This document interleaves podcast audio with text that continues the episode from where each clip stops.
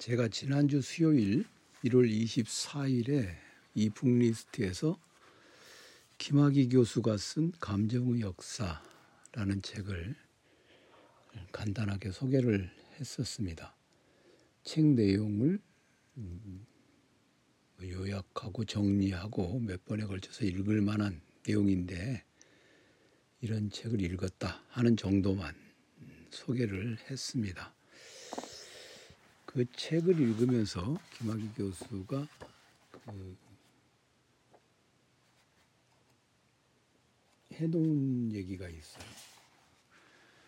이백 페이지쯤에 이천 년대 초반에 세계적으로 인정받는 표준적인 감정사 연구 프로그램을 제시한 책을 소개했습니다. 그게 이제 윌리엄 레디가 쓴 그 감정의 항해, The Navigation of Feeling, 감정의 항해라는 책을 소개했는데 어, 그 책에서 소개하기를 십팔, 십구 세기 프랑스 감정 레짐에 대한 연구에서 카페, 독서회, 살롱, 프리메이슨 등의 부르주아 사회성들을 궁정문화의 외적 매너, 매너와 감정 통제로부터 벗어나는 감정의 피란처로 칭했다. 이런 정도로 인용을 하고 지나갔는데 이 감정의 항해라는 책을 찾아보니까 번역한 사람이 김학의 교수예요. 김학의 교수 번역 많이 하죠. 뭐 제가 여러 차례 강조했던 그 마르틴 브로샤트의 히틀러 국가, 그것도 있고 홀로코스트, 유럽 유대인의 파괴, 나치 시대 일상사, 나치스 민족 공동체와 노동계급. 김학의 교수가 번역한 나치 관련된 책은 모두 필독서입니다. 이건 정말 늘 고맙게 생각하고 있어요. 김학의 교수에게 음, 늘 고맙게 생각하고 있어요. 학, 이 저의 공부에 다른 사람들은 어떻게 생각할지 모르겠는데 저의 공부에 기여하는 바가 아주 많은 책들. 그래서 한 번도 뵌 적은 없고 만날 일이 있겠습니까? 그런데 만나면 정말 폴더 인사, 구십 도로 배꼽 인사를 하고 싶은 그런 마음을 가지고 있습니다. 고맙게 생각하고 있고 그 이런 분들이 정말 학문 연구에 굉장히 큰 기여를 하죠.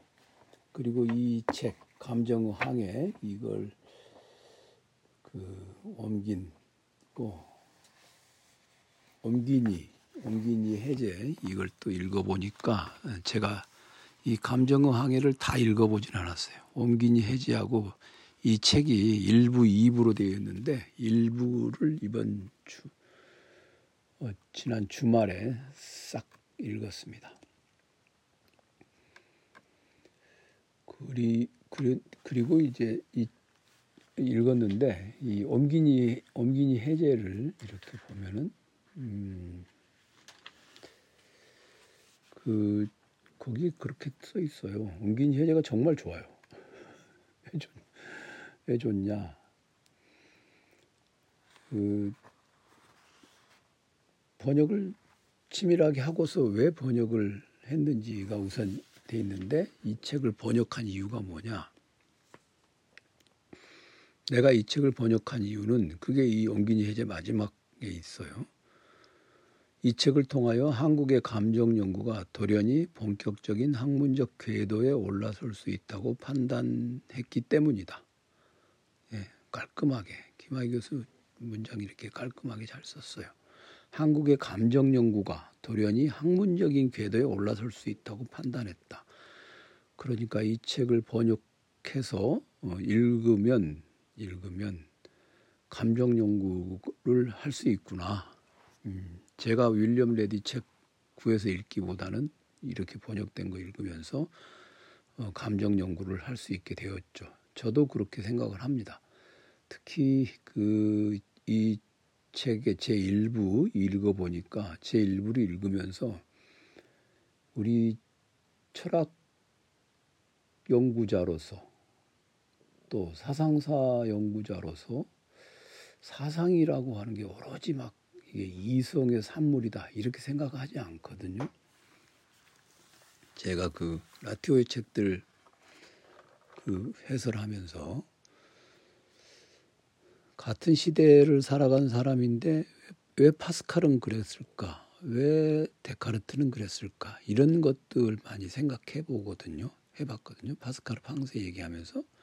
그리고 괴테도 이제 요즘에 괴테자이트 이렇게 그런 감, 그, 그들이 그냥 무슨 책을 썼으니까 오로지 이성적인 것만을 가지고 얘기하고 있고 또 지금 제가 하고 있는 얘기 자체가 이성과 감정이 서로 대립된다. 이렇게 생각하는 바탕 위에서 얘기하기가 쉽잖아요.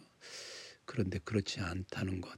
그걸 이제 이런 책들을 통해서 알게 되었고 그럼으로써 사상사를 공부하는 태도나 어떤 텍스트를 들여다보는 그런 것이 많이 달라질 수 있다고 스스로 생각을 합니다. 좀 진작에 읽었더라면 하는 생각이 드는 그런 부분들이 꽤 많이 있어요. 예를 들면 이제 그 소크라테스, 소크라테스가 소크라테스의 변론에서 아주 힘주어 말하는 것이 부끄러움이거든요. 그 부끄러움이라고 하는 것, 그것을 플라톤도 분명히 어, 깊이 있게 생각을 했기 때문에 자기의 대화편에 그 얘기를 썼겠죠. 그러면 소크라테스와 플라톤이 생각한 이 부끄러움이라는 게 도대체 뭘까? 이건 분명히 감정적인 거거든요. 우리가 생각하는 부끄러움, 불명예스럽다라는 것은 아니잖아요. 그게 어떤 초월적인 명령을 실행하고 있지 못하다는 것. 그리고 그 좀 속된 말로 돈독에 올라가고 날뛰고 있는 것. 그런 것에 대한 부끄러움이잖아요. 그렇죠? 왜 그런 말 있지 않습니까? 대통령이 사고치고 다니니까 부끄러움은 왜 국민의 몫인가? 이 부, 그때 느끼는 부끄러움이라는 게 이제 그 흔히 하는 말로 쪽팔림이거든요. 그 불명예스러운 건 아니거든요. 명예스럽지 않다는 거하고 조금 다른 그런 거죠.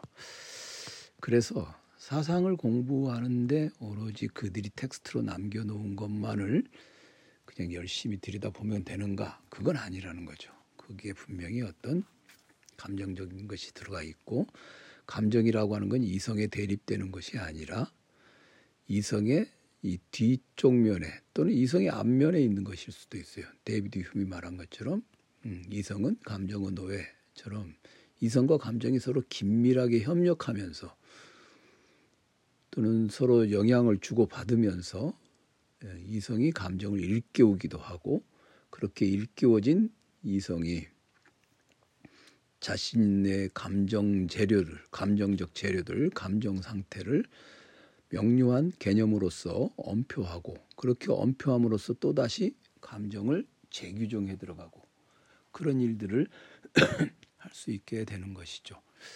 그렇게 어떻게 서로 영향을 주고받고 상호작용하는가에 관한 그런 그 작동기제를 알고 싶거든요. 그래야 사상사 공부하면서 텍스트를 읽을 때도 좀 더 잘 읽을 수 있을 것 같다는 막연한 그런 걱정이 있었어요.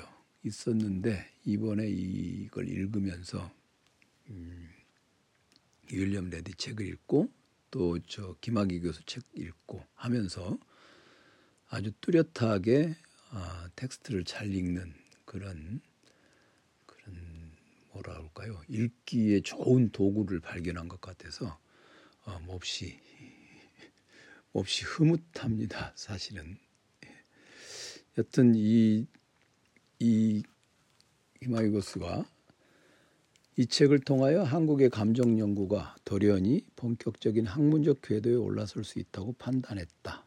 그리고 이제 그 다음 마지막 문장이 학문적인 관심을 떠나서라도 이 책은 독자들에게 자신의 감정을 재미있게 성찰하도록 해줄 것이다.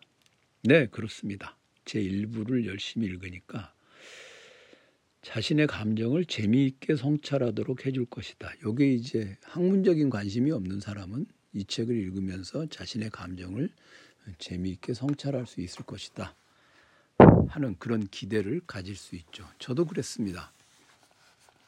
저는 그 슬픔이라는 감정이 있죠. 그 감정이 사실 없다고 늘 생각을 해왔어요. 슬픔이라는 감정이 없다. 왜 내가 슬픔이 없을까? 슬픔을 지워버렸을까? 서럽다 이런 감정도 사실 별로 없고, 그런 그런 감정들을 왜 내가 이렇게 지워버렸을까? 한국 사회가 그 슬픔을 없애는 사회는 아니잖아요. 그러니까 감정은 분명히 문화적인 어떤 공동체에서 영향을 받아서 형성되는 것인데, 물론 전적으로 그런 것은 아니지만, 그래서 이 책을 읽으면서 저의 감정을 좀 재미있게 성찰하는 기회를 갖기도 하였습니다. 그런데 그런데 안타깝게도 제가 이 책을 이렇게 보니까 이 책이 이천십육 년에 어, 이천십육 년에 일 판 일 세를 찍었고 일 판 이 세를 이천이십일 년에 찍었어요. 몇 년 됐죠? 이천십육 년이면 거의 뭐 꽤 오래전에 나온 것인데요. 왜 그때는 이 이제 이 출, 출간 연도를 이렇게 보니까 말이죠. 그때는 왜 어, 이렇게 이 책을 관심이 없었을까? 왜 안 읽었을까? 아마 저의 감정이, 저의 심정이, 이땐 감정이라기보단 심정이, 감정 따위라는 생, 감정 따위에 내가 뭐 신경 쓸 일이 있나? 아유, 뭐 감정, 뭐 열심히 뭐 이성을 갈고 닦아 공부만 하면 되지. 라는 그런 심사가 있지 않았나. 그래서 읽지 않았을 것 같아요. 그러니까 참 때늦게 읽었는데 지금이라도 읽었으니 얼마나 다행인가 싶고, 동시에 지금 몹시 그 잘 읽었다 이 책을. 아 이렇게 읽고 나서 이렇게 아 진작에 읽었으면 좋았을 텐데라는 생각도 들긴 하지만 들긴 하지만 어 지금 읽길 잘했네라는 생각도 또 드는 거예요. 지금 읽길 잘했네. 그게 참 그 독서가 가져다주는 무슨 효용을 따져보고 뭐, 뭐 하기에 앞서 그 지금이라도 읽었으니까 잘했죠. 뭐 나중에라도 읽었으니 얼마나 다행입니까? 음, 그렇습니다. 뭐 이 책과는 직접 관계없는 얘기인데, 이 책이 이제 문학과 지성사의 현대의 지성 시리즈로 나오는 건데요. 현대 지성이 많이 나왔어요. 그런데 이제 표 삼, 그러니까 뒷날개에 보니까 뭐 과학, 과학사회학의 쟁점들 김한석 교수가 쓴 거 읽은 것 같아요. 그다음에 벗어남으로서의 과학 복고일. 아, 문학과 지성사는 이 복고일을 차마 놓질 못해. 복고일을 놓아버리면 좀 좋으련만 복고일을 잘 못 놔. 정문길 교수의 니벨룽의 보물, 이것도 그런 대로 괜찮은 책인 것 같고, 그 다음에 어, 히틀러 국가 마르틴 브로샤트 요 번역본, 요거는 오래, 오래전에 읽었고요. 그러다가 이렇게 보니까 말이죠, 그 철학과 인문학, 인문적 상상력 헤겔만가 김상환. 김상환이가 그 헤겔에 대해서 예전에 저 뭐죠? 장 이폴리트 헤겔 정, 헤겔의 정신현상학, 그거 저 누굽니까? 공역, 일권은 공역이었었잖아요. 불란서로 그 유학 가기 전에. 근데 뭐 새삼스럽게 헤겔을 안다고 뭘 썼나 싶어서 목차를 이게 찾아보니까 그냥 뭐 우리가 이런 걸 김상환이 김상환 했네 그런 식의 얘기를 하죠. 음, 그런데 그런 그런가 보다 하고, 어. 그래서 차, 이 인터넷 서점에서 찾아본 김에 이렇게 저렇게 더 찾아보니까 칸트에 대해서도 뭘 또 서울대학 교수들이 하는 강의 무슨 시리즈로 칸트에 대해서도 있는데, 칸트를 아는 사람인가? 그냥 뭘 해도 어이없죠. 음, 그래. 근데 또 이게 문학과 지성사에서 문지에서 김상환이도 이렇게 손에 못 놓는 것 같아. 쥐고 있는 것 같아요. 그래 뭐 비난할 것도 없고 학문적으로 이렇게 기여하는 바가 없죠. 번역을 번역이라도 하면 좋으련만 번역을 뭐 기여하는 법 없죠. 그게 참 그래요. 아, 그건 뭐 업계 뒷얘기고. 여튼 요 이 책은 이 책은 그렇게 좀 감정어항의 이 책을 다른 분들은 어떨지 모르겠는데요. 저는 이 책이 굉장히 좋습니다. 그리고 이제 엄기니 해제를 오늘 조금만 얘기를 해보고 내일도 좀 이 책 엄기니 해제를 중심으로 이 책을 두, 두세 번 정도 얘기를 해보려고 합니다. 엄기니 해제가 시작이 참 좀 감정이란 무엇일까? 철학자 강, 강신주는 강신주하고 강연하고 헷갈리는 사람이 있다고 더러 그러던데 이름이 아주 다른데요. 그리고 저는 철학과 나온 사람이고 이 사람은 공과대학 나온 사람인데 헷갈릴 이유가 없죠. 네, 최근에 저서 강신주의 감정 수업의 프롤로그 첫물에서 소설 롤리타의 주인공을 놓고 감정을 논한다 그랬는데 이제 강신주가 감정에 대해서 잘 모른다는 얘기를 하기 위해서 그 책 얘기를 하는 거예요. 지금 김학의 교수가 좀 업계에 한 발이라도 걸치고 있는 사람으로서 좀 쪽팔리죠. 그러니까 이제 거기서 뭔 얘기를 하냐면 한국에서 거의 최초로 감정을 본격적으로 논한 그의 저, 그 저서에서 감정이 이성 그리고 이성적 판단에서 도출된 의지와 대립되는 것으로 상정되고 있다. 그런 모양입니다.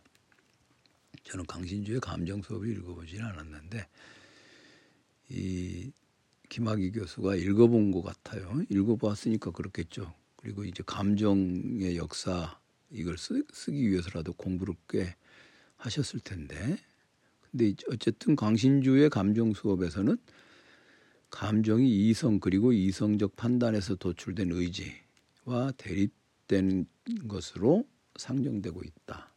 틀렸단 얘기죠. 그렇게 그렇지 않다는 것입니다. 감정은. 사실 우리는 강신주가 전제한 감정과 이성 및 의지의 대립관계를 일상에서 무수히 경험한다. 그런데 김학의 교수는 딱 물어보죠. 과연 감정이 이성 및 의지와 대립되는 것일까? 아니라는 것입니다. 대립되지 않는다는 것입니다. 이게 감정의 감정에 대한 연구에서 밝혀지고 있는 바죠. 이거는 그 지금 이 원제의 Navigation of Feeling 이게 이천일 년에 나왔는데 이 저자 윌리엄 레디가 이 책을 이천일 년에 출간하기 전에 윌리엄 레디의 그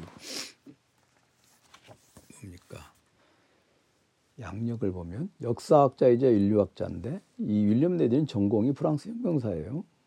근대 프랑스사 전공인데 인류학자이기도 한데 듀크 대학의 역사학 인류학 교수로 재직 중입니다. 그런데 이 윌리엄 레디가 아주 재밌는 건요. 음, interesting 재밌다는 게 그냥 뭐 흥겹다가 아니라 관심이 interest 관심 있게 우리가 보아야 될 부, 부분이 뭐냐면 미국 행동주의 심리학연구소 펠로우고 구겐하임 펠로우고 풀브라이트 펠로우고 뭐 이렇게 있어요. 여기서 이제 뭐 구겐하임이나 풀브라이트나 이런 데는 연구재단이니까 그렇다 하더라. 그리고 이제 미국 국립인문학센터 펠로우고 학술예술원 펠로우다. 그다음에 파리 고등사회과학연구원 그러니까 이제 사회과학 고등연구원이죠. 교수를 지냈다. 그랬는데 여기서 눈여겨 봐야 되는 게 행동주의 심리학 연구소 펠로우다는 거예요. 행동주의 심리학 연구소 펠로우. 그러니까 이 윌리엄 레디는 행동주의 심리학 연구소에서 연구를 하면서 인류학과 심리학 분야에서 진행된 감정 연구들을 알았다는 것이죠. 그러면 적어도 이천일 년에 이 책을 내기 전에 인류학과 심리학 분야에서 진행된 감정 연구들을 알고 있었다는 것이고 인류학과 심리학 분야에서 진행된 감정 연구들에 따르면 따르면 감정이 이성 및 의지와 대립되는 것은 아니다라는 연구 성과가 인류학과 심리학에서 나왔다는 거죠. 그러니까 철학 공부하는 사람들은 그냥 철학책만 들이파고 있으면 차라리 괜찮아요. 그냥 주석서 쓰고, 예? 뭐 저 키케로는 이렇게 말했다. 이, 이 말은 이런, 이런 점에서 좋, 이런 점에서 이렇게 이해를 해야 한다. 그렇게 하는 것이 나은데, 철학을 공부해가지고 뭐 감정이 어떻네, 우리가 세상을 어떻게 살아야 되네, 이런 얘기를 하고 싶으면 다시 말해서 철학 텍스트 바깥에 있는 얘기를 좀 뭘 좀 하고 싶잖아요. 그러면 여타 학문들을 더 공부를 해야 돼요.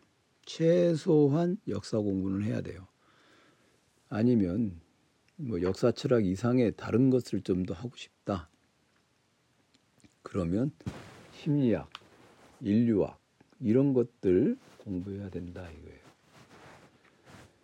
그렇지 않고 그렇지 않고 아주 그 말도 안 되는 감정은 이성에 대립되는 것, 뭐 이런 식의 그 뭐죠? 그 대한민국의 일상에서나 경험할 수 있는 그냥 정말 그 필부필려가 떠드는 얘기, 그런 얘기를 가지고 뭔가를 뭐 롤리타를 분석하고 해봐야 이렇게 까입니다. 까입니다. 철학자가 그러니까 결국 세상 물정 모르고는 사람이 돼버리는 것이고, 어, 도무지 공부를 안 하는 놈이 돼버리고 말아요. 그래 쉽게 그렇게 얘기하면 안 된다 그거죠. 차라리 그냥 텍스트 열심히 주석 따는 게 차라리 낫죠. 그래서 이제 김학의 교수 그렇게 얘기합니다. 이 책을 출간할 무렵에 이제 총리 일본의 아베가 일본군 위안부 문제로 한국인들의 감정에 상처를 주었는데 한국인들은 그런 아베를 미워한다. 그러면 그 미움은 한국인들의 의지 및 이성과 어긋나는 것인가? 결단코 그렇지 않다 이 말이죠. 한국인들이 이성이, 없, 이성이 없어 갖고 미워하는 감정만 있는 것이 아니라 이 한국인들이 아베를 증오하기로 증오하는 것은요. 증오하기로 맘먹었기 때문에 그런 거예요. 그러니까 어떤 감정을, 증오라는 감정을 가지려고 의지하고 있기 때문에, 이성적으로 결정했기 때문에 증오라는 감정을 예, 선택한 거죠. 그리고 이 의지는 이 차 대전 동안 태평양 전쟁에 동원된 위안부들의 고통과 일본이 이십 세기 전반기에 한국과 한국인들에게 자행한 각종 억압에 대한 기억과 판단에서 도출된 고유한 합리성을 지닌다 이거죠. 그러니까 우리가 일본 아베를, 일본인들 모두를 미워하는 거고 증오하는 게 아니죠. 그것에 대해서 일체의 책임을 음, 무시하고 있는, 짊, 짊어지려고 하지 않는 그런 일본, 일본이라고 하는 추상적 국가의, 일본이라는 국가의 그런 판단에 대해서 우리는 증오라고 하는 이성적 판단을 제시하는 것이죠. 그래서 감정은 이성 및 의지와 대립되기는커녕 전적으로 합치되는 것이다. 그렇게 얘기하는 것입니다. 이게, 이게 감정이라고 하는 것이 어떻게 작동하는가 하는 메커니즘을 아주 뚜렷하게 한 문단에서 잘 얘기하고 있습니다. 우리는 그렇게 하기로 마음먹었다 그러는 거죠. 일본 놈들을, 일본 놈들, 여기서 일본 놈들이라는 게 뭐 어, 교토에 사는 뭐 저기 뭐야 미와자와 뭐 오부치 뭐 이런 인간들을 미워하겠다고 마음먹은 게 아니라 일본 놈들이라고 하는 건 그런 것들에 대해서 그걸 도외시하고 있는 일본 일반을 증오하기로 마음먹는 거죠. 그게 감정과 이성이 결합되어서 나타나는 그런 국면인 것입니다. 그게 바로 이게 중요하죠. 어, 그래, 그러니까 이 감정이라고 하는 것은요. 감정이라고 하는 것은 바로 그런 방식으로 작동한다 하는 것이 이미 실험 심리학과 인류학 이런 데서 어, 나왔다는 것입니다. 그래서 이제 김학의 교수가 판단하기에 이 책의 가장 빛나는 부분은 프랑스 혁명에 대한 해석보다는 서양 학계의 감정 이론을 정리하고 자기 자신의 이론을 전개한 일부다. 저도 그래서 일부만 열심히 읽었어요. 뭐 프랑스 혁명에서의 감정이 어쨌는가 이런 거는 사실 저는 저의 주된 관심사는 아니에요. 프랑스 혁명 당시에 증오가 있었고 공포가 있었다. 그거는 이제 좀 알겠는데 그건 그것까지 제가 분석해서 읽을 만한 그런 여력도 없고 주된 관심은 아닙니다.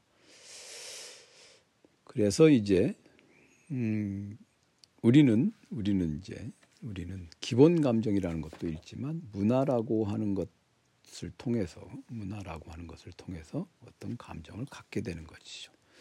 그래서 이제 여기에 보면은 이제 내일 좀 더 자세하게 말씀을 드리려고는 하는데 우리가 누군가를 사랑한다 그렇게 얘기할 때도 그 사랑이라고 하는 감정이 저절로 생겨나는 것이 아니죠. 자신이 잘 알지 못하고 있던 자신이 그런 것들에 대해 뚜렷하게 규정하고 있지 못하고 있던 그런 것들, 그런 것들을 말하자면 규정하면서 단어로서 규정하면서 그렇게 이제 그동안 그것을 어떻게 이제 이성적으로 음, 판단하는 그런 것들이 작동하는 과정에서 생겨난다는 것이죠. 이게 이제 음, 그 활성화된 생각 재료 그런 말들을 얘기를 합니다. 그러니까 내면에 있던 모든 그런 재료들이 생각과 느낌 이런 것들이 재배열되고 활성화되면서 활성화되면서 그 언표된다는 것이죠. 그리고 그렇게 언표될 때 우리는 감정의 단어를 사용하지만 그 단어는 이미 이성적으로 규정되어 있는 것이다. 그렇게 말을 합니다. 어쨌든 감정항해라고 하는 책, 이 책이 일단 음, 좋은 책이다. 제 일부를 주말에 꼬박 읽느라고 좀 삐리삐리해졌습니다. 삐리삐리했는데 요걸 이제 제 일부가 제 일부에 이제 들어있는 감정이란 무엇인가인데요. 그 제 이부가 역사 속의 감정인데 제 일부가 제 일 장이 인지심리학의 답변이고 제 이 장이 인류학의 답변, 삼 장이 이모티브, 사 장이 감정의 자유 이렇게 돼 있는데 여기 이제 감정 레짐, 레짐 오브 이모션, 그다음에 이모티브라는 단어는 이 윌리엄 레디가 새로 음, 고안해낸 개념이에요. 그래서 일 장, 이 장, 삼 장, 사 장 이게 감정이란 무엇인가 요 부분입니다. 요 부분을 다 설명하기보다는 어쨌든 일단 오늘은 요 정도 하고 내일 그 엄기니 해제인 내용을 다시 요약을 하겠습니다. 어, 김학의 교수 그런 얘기를 해요. 엄기니 해제를 왜 내가 요약 왜 이 내용을 요약했느냐? 독자들이 잘 읽, 읽기를 바라는 마음에 요약을 했다. 그렇게 얘기를 합니다. 번역한 책의 내용을 번역자가 요약, 요약하는 것은 우스꽝스러운 일이다. 그랬어요. 그럼에도 불구하고 나는 요약을 했다. 책의 내용이 너무 방대하기에 행여 나의 독자, 요약이 독자들의 독서를 도와주지는 않을까 기대했기 때문이다. 이렇게 돼 있어요. 그러니까 아이 맞아요. 고마웠어요. 그러니까 원빈이 해제를 읽고 읽으니까 아주 좋았습니다. 어, 어디, 어느 부분을 열심히 읽어야 되는가 이런 걸 알 수 있잖아요. 저도 이렇게 북리스트를 하는 이유가 제가 이제 이렇게 대강이라도 짚어드리면 그 책을 읽는데 도움이 되지 않을까 하는 마음에 합니다. 이 제가 가지고 있는 생각, 그것이 옴기니 해제에서 이렇게 발견되니까 썩 좋았습니다. 그래서 제가 이, 이분을 고맙게 생각합니다. 늘. 네, 오늘 일단 여기까지 하겠습니다.